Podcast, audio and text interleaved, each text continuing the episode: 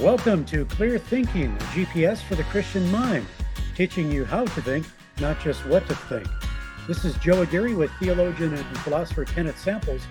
On today's podcast, we continue with 10 points to consider when it comes to end times theology or eschatology. Ken, you gave a, a very nice uh, introduction and covered five of those points. Give us a bit of a recap and then tell us where we're headed today. Yeah, my real interest, Joe, in eschatology uh, has to relate to apologetics. Uh, many years ago, I worked with Walter Martin at the Christian Research Institute, and one of the groups that I studied was Seventh day Adventism. And I came to recognize that Adventism came out of an eschatological uh, event in the 19th century. Um, William Miller, who was a, a great evangelist, a New England Baptist minister, predicted the Lord would come specifically on October 22nd, 1844. When, it, when the day came and the Lord didn't, that birthed all kinds of disappointment, objections. Seventh day Adventism came out of that. Later, uh, Jehovah's Witnesses was an eschatological uh, the causes of its kind of coming together as an organization were partly eschatological. So, one of my interests is that eschatology can go wrong. We can do it improperly. I'm, I'm also interested in the topic of eschatology because I think it's highly divisive and it hurts the unity of Christianity. And I think that's a very important topic. Um, I think there are a lot of non Christians who think if I became a Christian, what denomination would I belong to? They all seem to be different. So, those are some of the areas. Now, let me just give you a little summary of what we talked about last time. I have these 10 points. They do come out of uh, a little book that I wrote in 2013 entitled Christian Endgame, subtitle Careful Thinking About the End Times. And again, I don't argue for a definitive position in that book. I see it more as an opportunity to help Christians kind of think through the differing ideas, the biblical views, uh, the strengths and weaknesses of particular views, uh, such as the millennium. But I also talk about um, what I call uh, mere Christian eschatology, and I'm, I'm going to develop that a bit more. But here's a couple of the points we covered earlier. Number one, that irresponsible approaches to eschatology create apologetic problems for the church. Last time we talked about William Miller, we talked about Harold Camping, but there are other uh, evangelical people in the area who have made similar predictions, and they have all been wrong. Number two, excessive speculation and date setting are unbiblical practices. We talked about Matthew 24 36 where Jesus says, But about that day or hour, no one knows, not even the angels in heaven, nor the Son, but only the Father.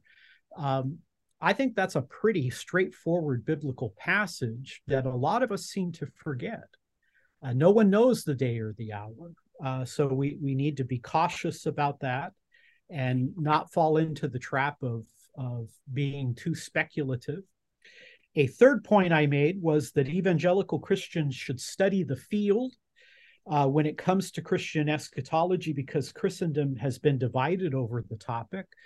Um, you know, it, it took me quite a while in my Christian experience to realize that uh, Christianity is a worldwide uh, religion, it is a worldwide um, belief system. Uh, it had there are differing perspectives on certain things. Some of the great Christian thinkers of the past have held differing views.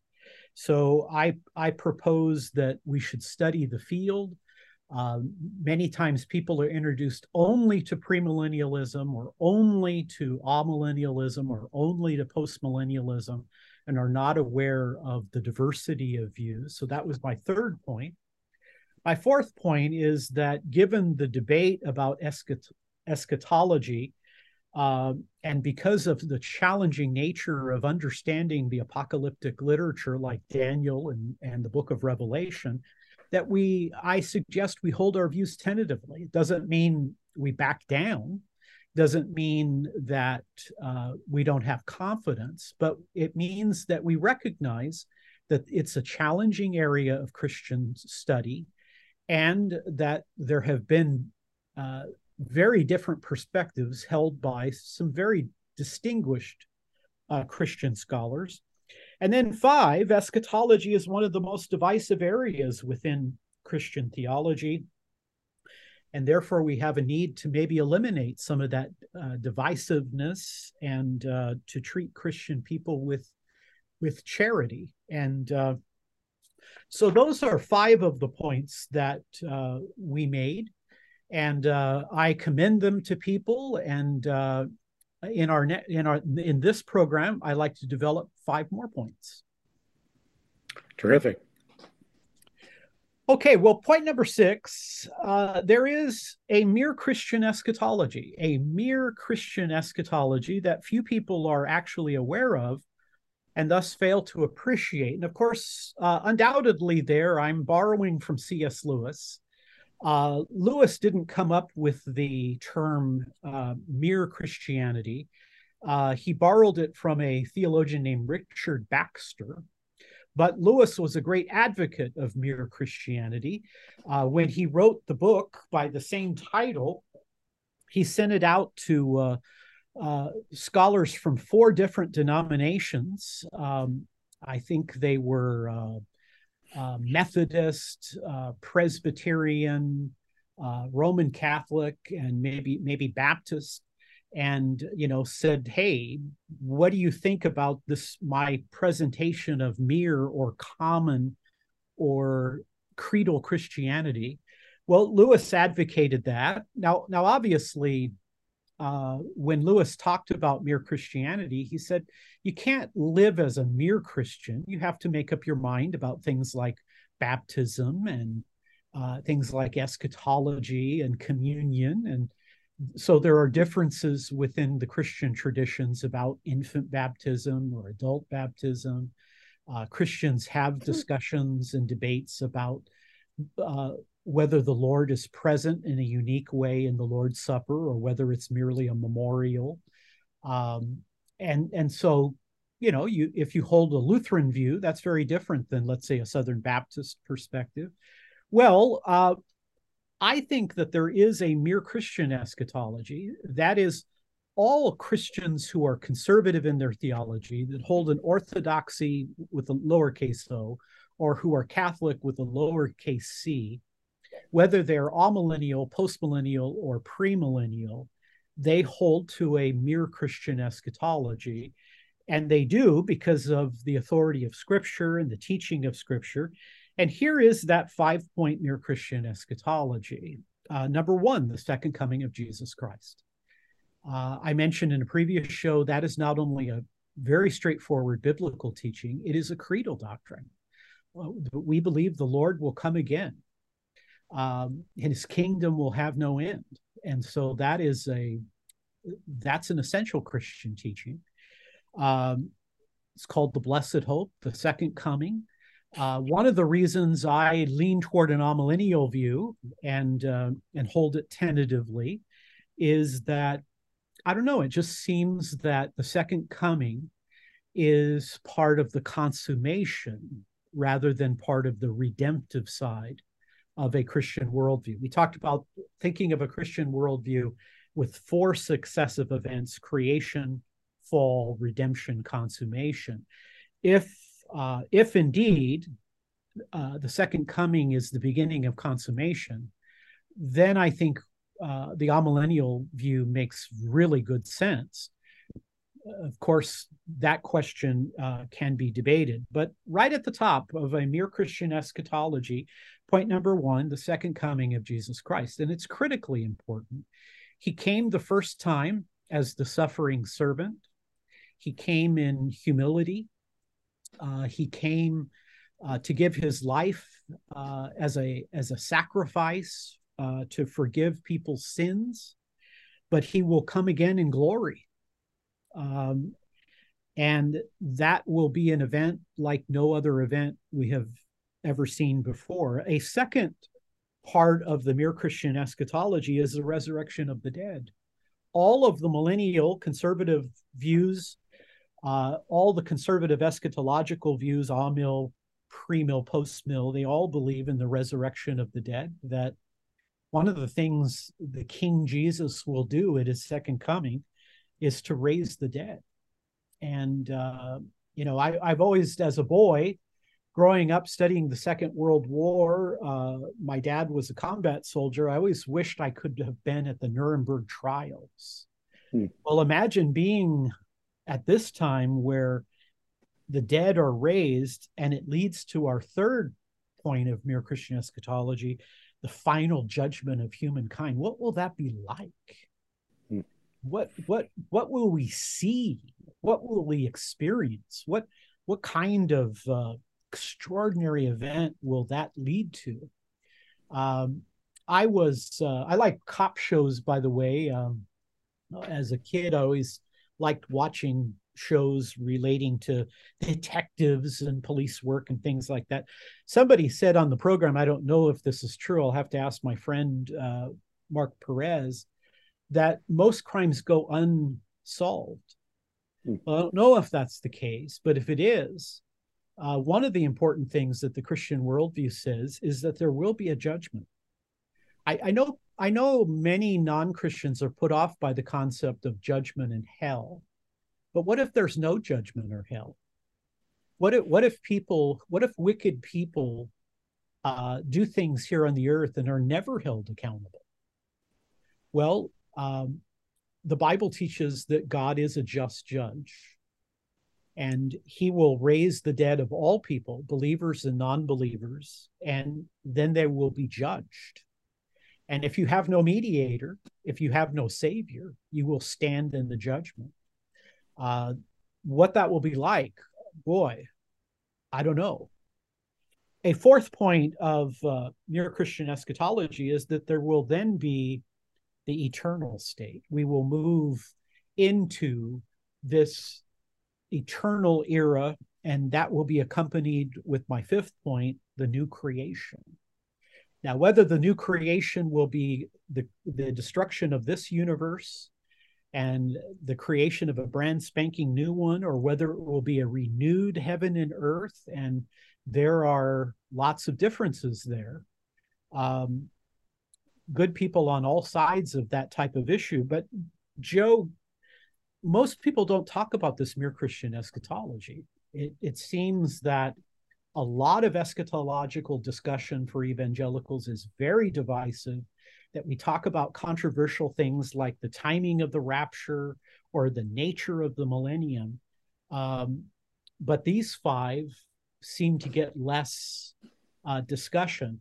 I think if if nothing else, my book Christian Endgame is worth having and reading Mm-hmm. just to recognize that mere Christian eschatology. Um, yeah, I kind of uh, wish I would have entitled the book that title, but you know. Yeah, yeah.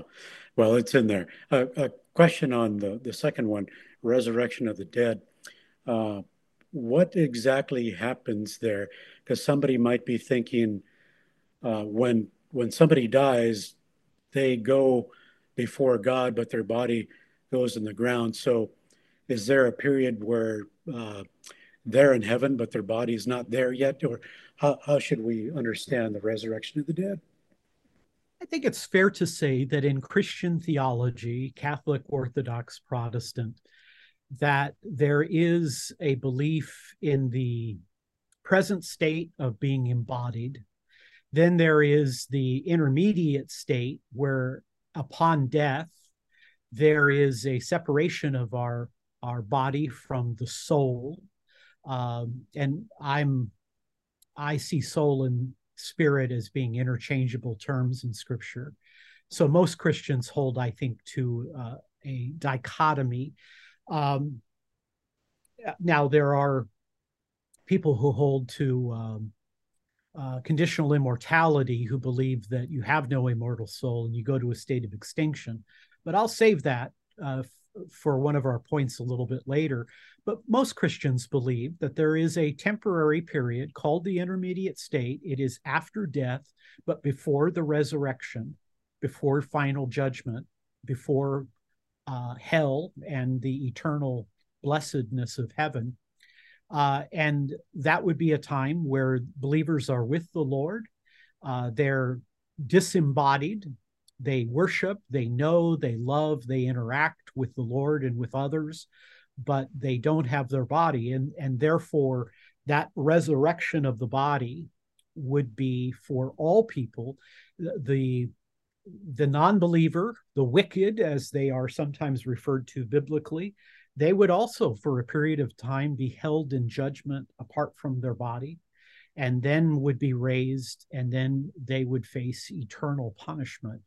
Of course, I think, Joe, one very good thing about talking about eschatology is it reminds us how important redemption is. Uh, it is considering the end time events of judgment, of hell, uh, standing before God, having to give account for all of your life. I mean, there are sometimes I think back to my life and I think, wow, what a wreck, what a mess. Um, I am in desperate need of God's forgiveness. Well, I think sometimes looking at eschatology reminds us of what the Lord did for us on the cross, that his death uh, took away our sins, that he suffered uh, God's just wrath in our stead, and we have been uh, forgiven. Uh, I also think it motivates us to godly living. We don't know when the Lord will return. Um, I think we want to be ready. I think we want to be living for the Lord, uh, being devoted and dedicated to Him. So I think these eschatological issues are important. But all people will be raised. Now, of course, there are questions about what that will consist of. Our old buddy Dave Rogstad used to say, well, what happens if a shark eats my body? Uh, you know, and now it's part of the shark. Where will the body come from? Uh, Joe, uh, Dave, of course, was a physicist and asked all those wonderful physics questions. And uh, I have to tell you, I miss him. Every Tuesday morning, I, I, always look over at my door waiting for him to walk in. Mm. Well, I, I think the answer that I would have from my friend Dave is I think that the resurrection will be something of a resurrection and new creation.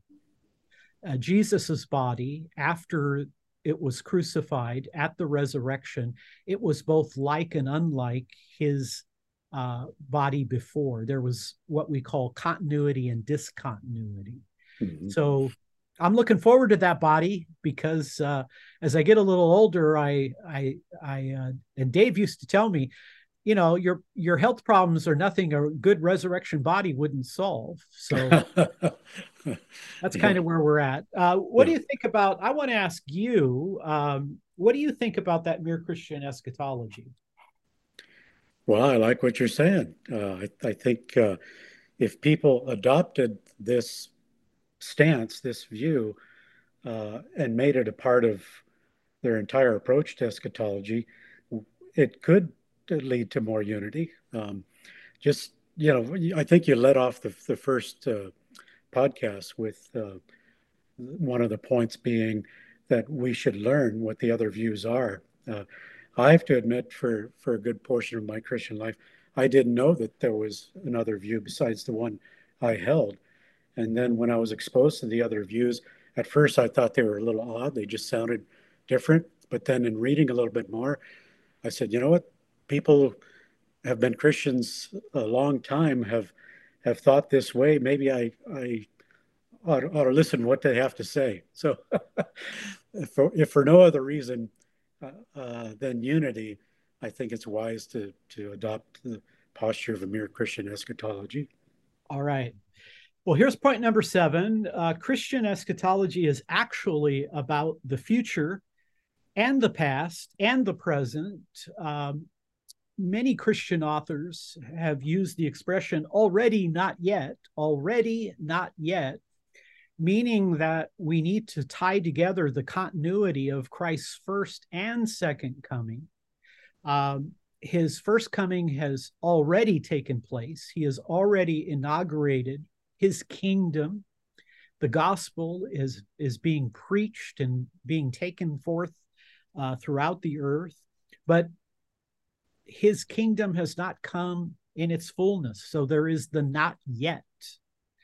And I think that's why it's important to kind of tie them together. When, again, when I begin thinking about eschatology and last things, it drives me back to thinking about, wow, how critically important redemption is. Wow, how consequential the fall was. And it brings me back to creation. Uh, what will the new creation be in light of the present creation? So I think bringing them together and having a, um, you know, I, I would call myself a systematic theologian. I I love the the broad areas of of Christian theology, and so uh, your eschatology shouldn't just be what you're looking for to happen in the future. It should make you reflect on the past and it should make you recognize how important the present time is. And having lived through uh, something like a pandemic and seeing people who were very healthy uh, become very ill, sometimes deathly ill, uh, with this virus, it, it made you realize wow, we are mortal creatures, we're fragile, life is short. Uh, it's so painful to lose the people we love. So, that seventh point Christian eschatology should get you to think and pray, and your devotion should be ref- a reflection upon both the future, uh, the past, uh, and the present. Now, number eight is a, a, little bit a different point, but I think a very important one. And it gets us back to my issue of eschatology being about eschatology, being about apologetics. So, point number eight there are challenges to the historic Christian view of heaven and hell. Well, let me introduce some of them to you. Uh, there is the position of universal salvation. Now, universal salvation is the idea that all human beings whether you believe in God in Christ or whether you don't believe in God in Christ or whether you're not even aware of God in Christ, um, you're going to be saved. Universalism, Christian universalism. Christian universalism is a little different than pluralism. Religious pluralism says all religions are true. So, whatever religion you participate in, you will find kind of an ultimate acceptance with God. No, we're talking about Christian universalism. Um, Christian universalism has been held in the past by some very important Christian thinkers. I think it is experiencing a revival today. I've noticed uh, a number of people, uh, both in the evangelical movement, in Eastern Orthodoxy, uh, who hold universalism and you know there are things uh, that make it appealing. Uh, it's kind of the ultimate success of christ's cross that he would redeem each and every person whether one believes disbelieves or is unaware. Uh, it is believed that origen the famous church father uh, who uh, lived between, let's say, Irenaeus and St. Augustine, uh, that Origen held a position of universalism. It is also speculated that maybe the Cappadocian fathers, uh, Gregory of Nyssa, Gregory of Nazianzus, and um, uh, what is his name? The Great One. Um, well, I'll maybe it'll pop into my mind. Um, that some have proposed that maybe the Cappadocian fathers, who were influenced by Origen, held to a universalism, but it's controversial because uh, it's also believed that there was a church council that condemned it. Now, my problem with universalism is it sounds interesting and engaging, but I think it contradicts scripture. Uh, I think there are clear places in the words of Jesus himself where he says, the saved will go to eternal life, and the unsaved will go to eternal separation from God, eternal punishment. The mm-hmm. word eternal, ios, is the same for each.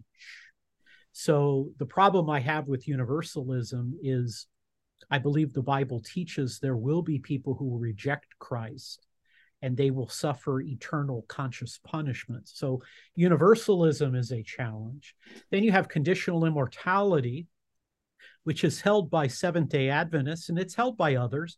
It's essentially the view that we don't have an immortal soul. We're kind of an animated body. And so when we die, we go to a state of extinction. And if you're a believer, uh, you're unconscious or extinct until the resurrection of the body. Um, that's usually tied, by the way, to another challenge called annihilationism. That is the view that uh, non non believers, those who have rejected Christ, uh, they will suffer in hell uh, for a period of time commensurate with their sins, and and rather than staying there for eternity, they will then be annihilated or obliterated. They will no longer exist. Now, again, uh, this is a position that's been held by some uh, it's it's a position held by Seventh Day Adventists. It's a position held by Jehovah's Witnesses, but there are so, also evangelicals who have held this view. Um, Ed Fudge was one of the leading advocates of annihilationism. Uh, he and I did a radio debate in New York City um, many many years ago.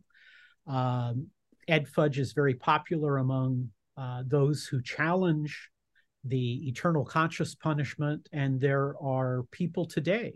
Um, uh, there is uh, books and a ministry of people who question uh, the issue of eternal conscious punishment. So I see it as becoming popular. There have been a number of British evangelicals uh, who have been sympathetic to it. So it, it is a, a position that evangelicals are are giving consideration to.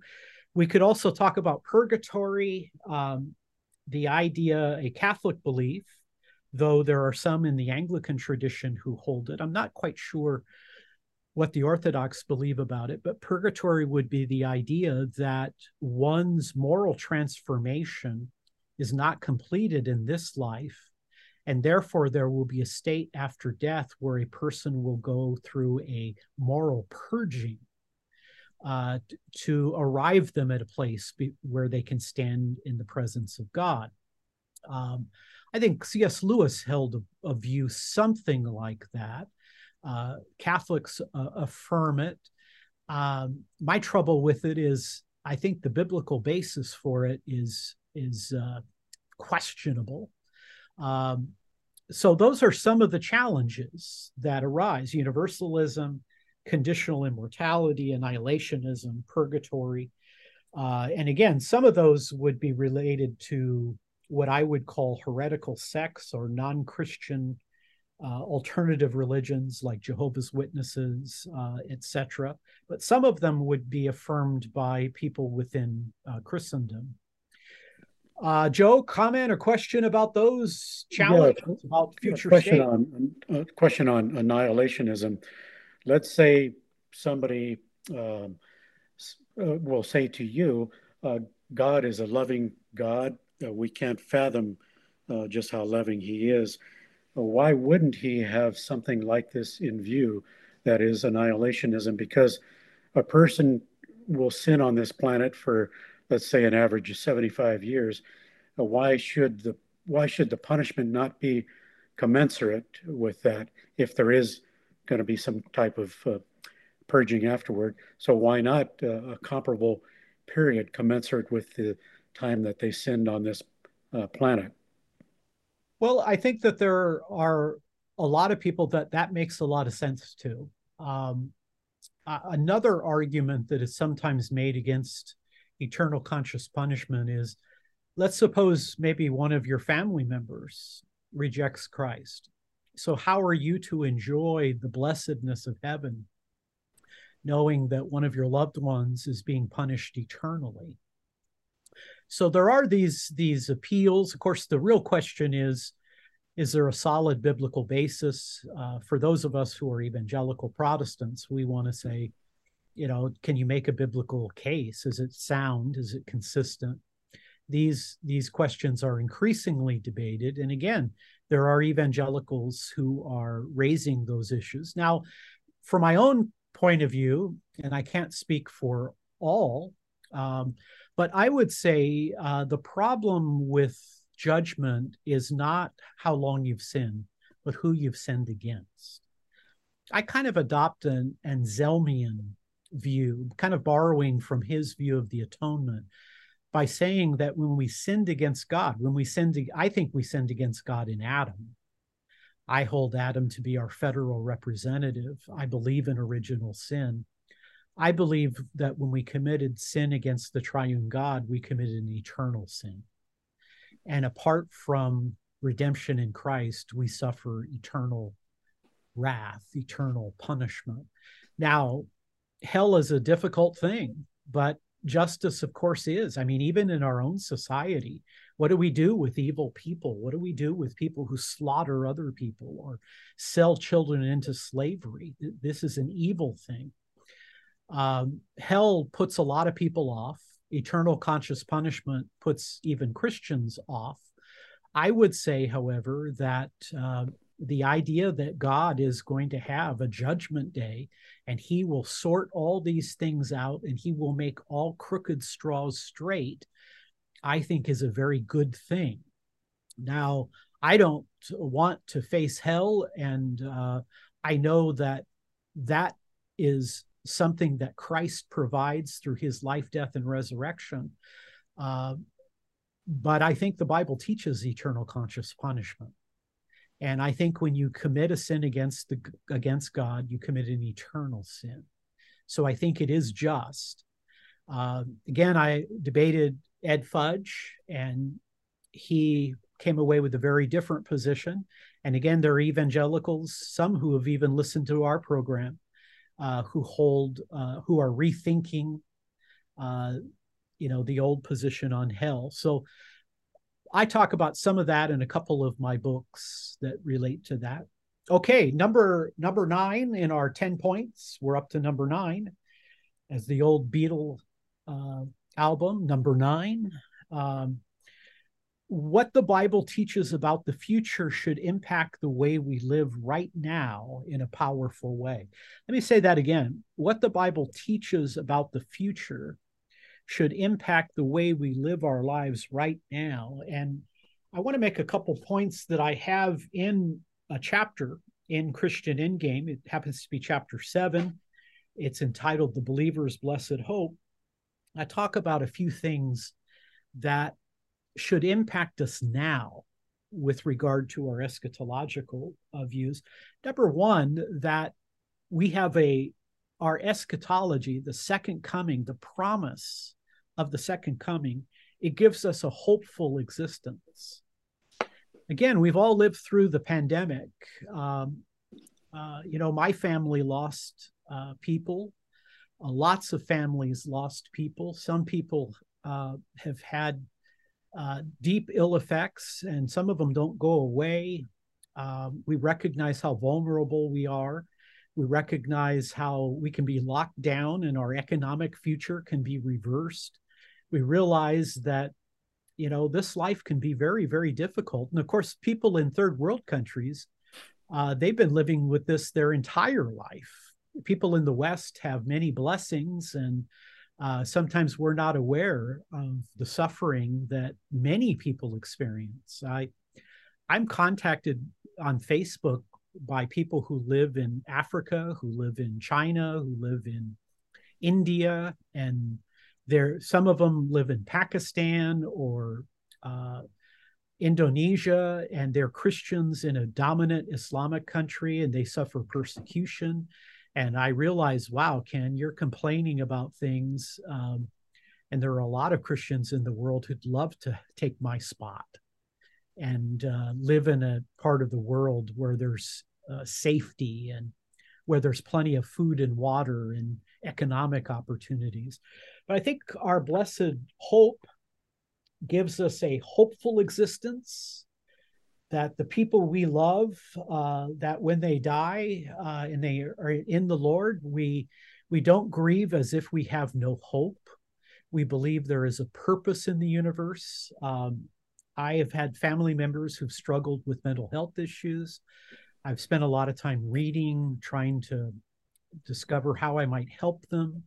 Uh, I've read uh, that you know having a, a worldview that makes sense, that there is hope. Think of Viktor Frankl uh, coming out of Dachau and Auschwitz, a psychiatrist who says what people need in life to overcome the challenges is hope. Well, I think that I think Christianity gives it. And Joe, if I had one thing to say about the writing of my book entitled God Among Sages, uh, one of the things I learned in writing that book and studying the world's religions is the other religions of the world don't have a lot of hope. Hmm. We have a lot of hope. That's why faith, hope, and love are considered the three theological virtues. We also have comfort in death. I mean, we lost Dave Rogstad. I know you uh, suffered the loss of a very close family member of yours. Uh, I have as well. Um, you know, I like to put it in existential terms. If there's no God, there's no life after death, then I'm going to die and it's going to be soon and I'll have to die alone and I'll be dead forever. But the resurrection, which is part of the eschatological purpose, uh, Christ died. He was buried, he was raised, then he appeared, and I'm going to appear with him because I belong to him.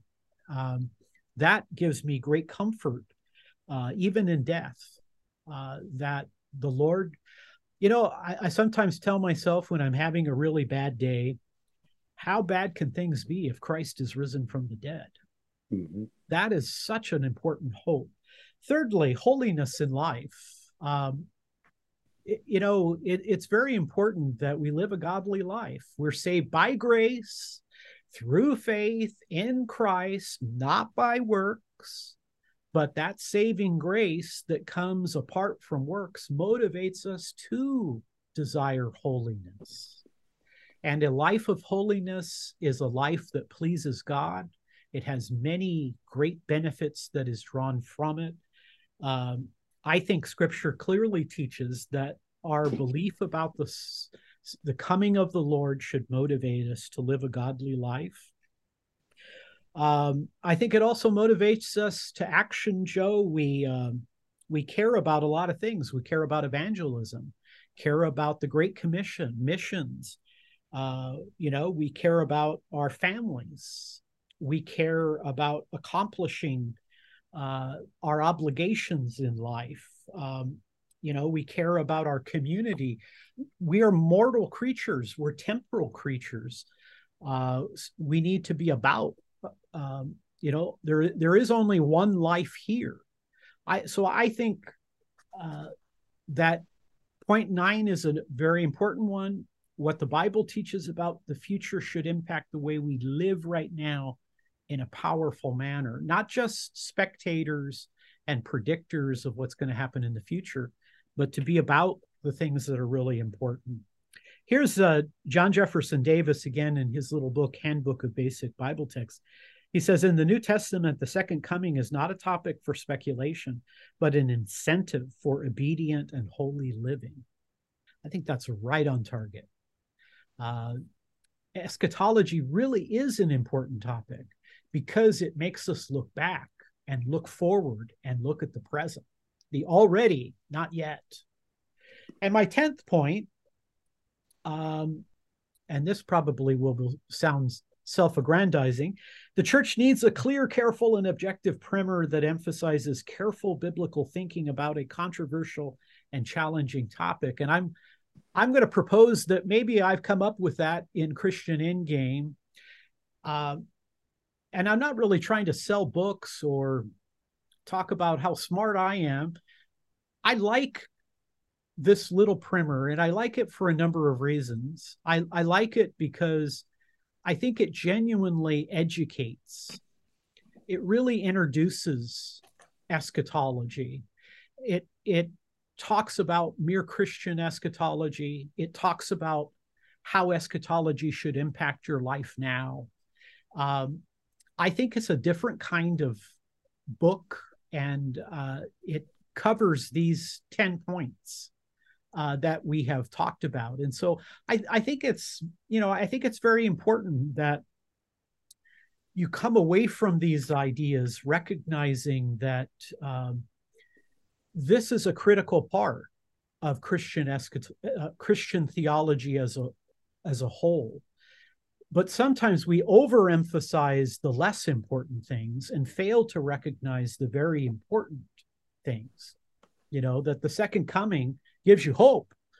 The second coming makes you realize, wow, there really is going to be an eternal conscious punishment how can I avoid that? I, I can avoid that through the gospel uh, of Jesus's life, death, and resurrection. So these are some very important topics. Uh, I'd like to do uh, another program or two where we look a little more carefully at the different millennial positions, look at weigh their strengths uh, and their potential weaknesses but there's some really good books uh, out there. Um, again, I like Christian Endgame. I'm glad I wrote it. Uh, it doesn't tell you what doesn't tell you what to think. It tries to educate you and allow you to make that decision. But there are some other really good books, and uh, in our future programs, I'm going to look at specific books that advocate uh, for different positions. But um, you know, Millard Erickson has a, a great little introduction to eschatology. Donald Bloesch has a book entitled The Last Things. Those are very solid books. And I want to read, uh, Joe, a, a passage here. Um, let me find it in my notes. It's from Bruce Milne, who is, I think, just a very fine theologian. Uh, wrote a book years ago that had a big influence on me entitled Know the Truth. And I'm hoping I can pull that quotation out uh, from him. Yes, I have it right here. Um, he writes this, and I think it's a good way of summarizing our two programs. He says, The center of the Christian hope is Christ himself in his glorious appearing division of opinion on the millennium ought never to be permitted to divide those united in their expectation of and love for the Lord Jesus Christ. And I say a hearty amen to that. Uh, mm-hmm. I believe in truth. Um, Jude says you bet you have to be willing to contend for the truth. You need to you need to be tenacious in it, never let it go. But I also, along with that, in the best sense of the term, want to promote unity among Christians. And I want to please God by being charitable. Wonderful. Great words to end on. Thank you for those uh, words out of uh, Milne's book. And thank you for your 10 points, Ken. I learned a lot, and I'm sure our listeners have as well. In fact, let us know what you think. You can uh, reach out to Ken via Twitter, and that's at RTB underscore K samples. And we'll be glad to read your question or comment here. You can also get Clear Thinking sent to your device by subscribing to the Reasons to Believe podcast on Apple Podcasts, Podbean, and most podcast services. We'll pick it up, as Ken mentioned, with a couple more programs on this topic. So we'll uh, look for you next time. And please pass the link along. Let your friends and neighbors and loved ones know about it. That perhaps they're thinking about these very topics right now. This would be a good way to educate the people around you. For Ken Samples, this is Joe Aguirre with a reminder that the goal of apologetics is not victory but truth. Thanks for listening and join us for the next edition of Clear Thinking. Thank you for listening. Your prayers and financial support are reaching people with reasons for faith in Jesus Christ, our Creator and Savior. To allow Reasons to Believe programs like this to continue, make your gift today at reasons.org.